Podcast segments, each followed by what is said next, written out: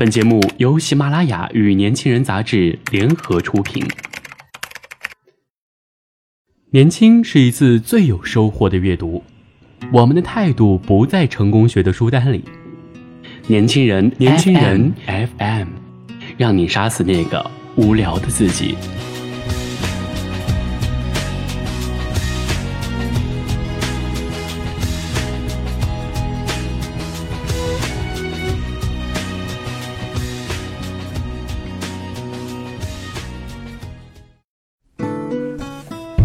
Hello，大家好，欢迎您收听今天的年轻人夜读节目，我是杜丽。今天要和大家一起分享，你还这么年轻，不必活得好像历经沧桑。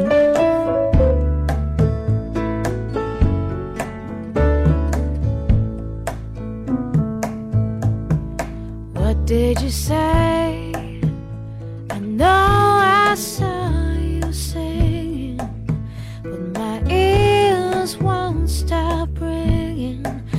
Long enough to hear those sweet words. What did you say? 公交车上跳上来几个初中生，对的，是跳，不是走上来的。他们叽叽喳喳地说着学校里的趣事，说这次考试真简单。女孩子贴在另一个女孩子耳边说着别人听不到的秘密，男孩子们笑着谈论球场上的精彩。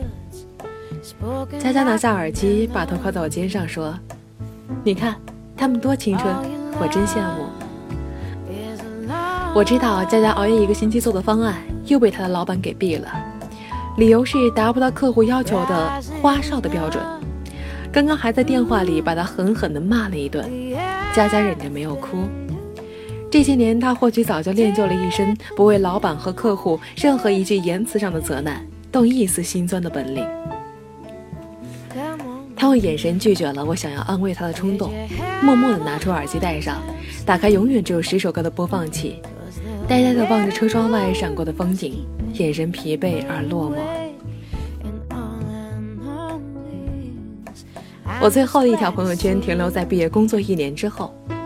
我越来越忙，越来越疏于表达，喜欢的拼了命也想要去得到，这必然付出代价，比如没完没了的加班，比如发了疯似的学习，比如违心的去迎合老板与客户的需求，再比如天大的委屈也不想把它说出来写下来。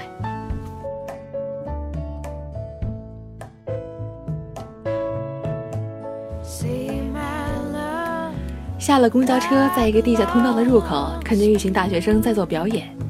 红红的横幅上写着“大学生艺术社团街头表演”，戴着鸭舌帽的男孩子正在唱《南山南》，声音很青涩，有时候不记得歌词，还要低下头来看看手机，再抬起头的时候，脸上就有了羞懒的色彩。你在南方的艳阳里，大雪纷飞；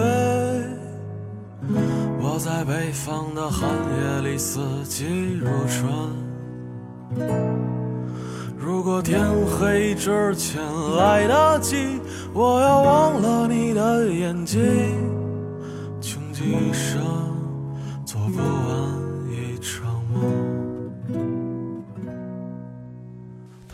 我们停下来，静静地听他断断续续地把一首歌唱完，然后我拉着佳佳走，他迷惑地问我说：“干嘛？”我没好气地说：“买菜。”佳佳叹了口气，随我走。在超市里看到一冰柜一冰柜的肉类，说：“他们还在青春洋溢，我们却已经是柴米油盐。可是我那样恣意挥洒青春的日子，也才过去了三年。我才二十四岁而已，怎么就好像历经了沧桑似的？”是啊，佳佳，你才二十四岁，我们都才二十四岁。工作里那些不顺，那些烦恼，就像蜘蛛网，攀满了我们当下的生活。想逃，却被死死地粘住了脚。有时候，我们会想要去远方躲避一下生活的喧嚣，金钱和时间成了永远不能同时成全的枷锁。好不容易去成了，又发现所谓的远方也过于商业化，想象的净土在城市里正慢慢的变脏，不复原来清丽脱俗的面容。生活好像很糟糕，房租又涨了，厕所被堵了，欠费停水停电了。厨房里蟑螂出没，楼道里又被对门的丢满了好久不扔的垃圾，一场雨落下来，楼下的积水淹坏了我们心爱的鞋子。总有人旁敲侧击地问我们工资多少，工作几年给家里贡献了多少，有没有可以结婚的对象，什么时候买房买车。可是你看，我们也才只有二十四岁，我们的父母都还很健康，我们可以每个星期给他们打几通电话。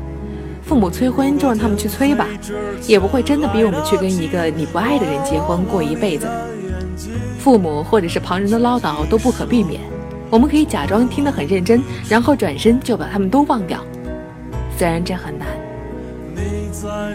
爱情是奢侈品，但也并不是必需品。他来的时候就热烈的相爱，他不来就静静的等待。等待的时候，让自己变得更好，去配得上一个更好的人。工作忙到没有时间娱乐，没有时间维系朋友，那又怎样呢？真正的朋友，即使我们不说，也能理解我们的难处。许久不见面，也依然可以无话不说。被老板压着看不到希望，那又怎样呢？我们所做的事情，所学的点点滴滴，将来都有可能在我们的人生履历上加上重重的分数。希望也终将会在这点点滴滴里面到来。我们偶尔能够抽出时间去到一个地方。坐一辆环城公交，在陌生的城市里面，从这一头晃悠到那头，去吃一些特色小吃，看一些不一样的风景。没有人认识，也不认识任何人，哪儿管它商业不商业化，自个儿能释放压力就足够。没有那么长的时间也没关系，我们可以去到 KTV，大声的呐喊歌唱，思考出情绪，并不会有人在意有没有跑调。而充满了柴米油盐的生活，其实也是一种诗意。那规规矩矩地摆在菜市场上的菜，本来已经失去了生命，做菜人凭借一双巧手、几种调料，就赋予了他们另一种生命，这多么的神奇！我们彼此做一个约定，不说生命里的不好，只说那些开心的事情。被子晒了，闻一闻都是暖暖的气味。月光透过窗子外的大树照进来，明晃晃的摇动。公交车上碰到一个小孩子，憨憨的笑着。养的植物终于开花了，会做一道大菜了。去附近的城市旅游了，学到了一些新技能。领导终于认可了我的能力。非常简单的活着，这样是不是其实就已经很好？谁都向往自由与海阔天空，只是我们还不能忽略这一路上必须要承受的艰辛。现在说起沧桑，也许在若干年后，只是闲来的一点谈资。毕竟人生很长，还有很多路要走，很多难关要过。那就等我们垂垂老矣，坐在轮椅上的时候，再来说这满身的沧桑吧。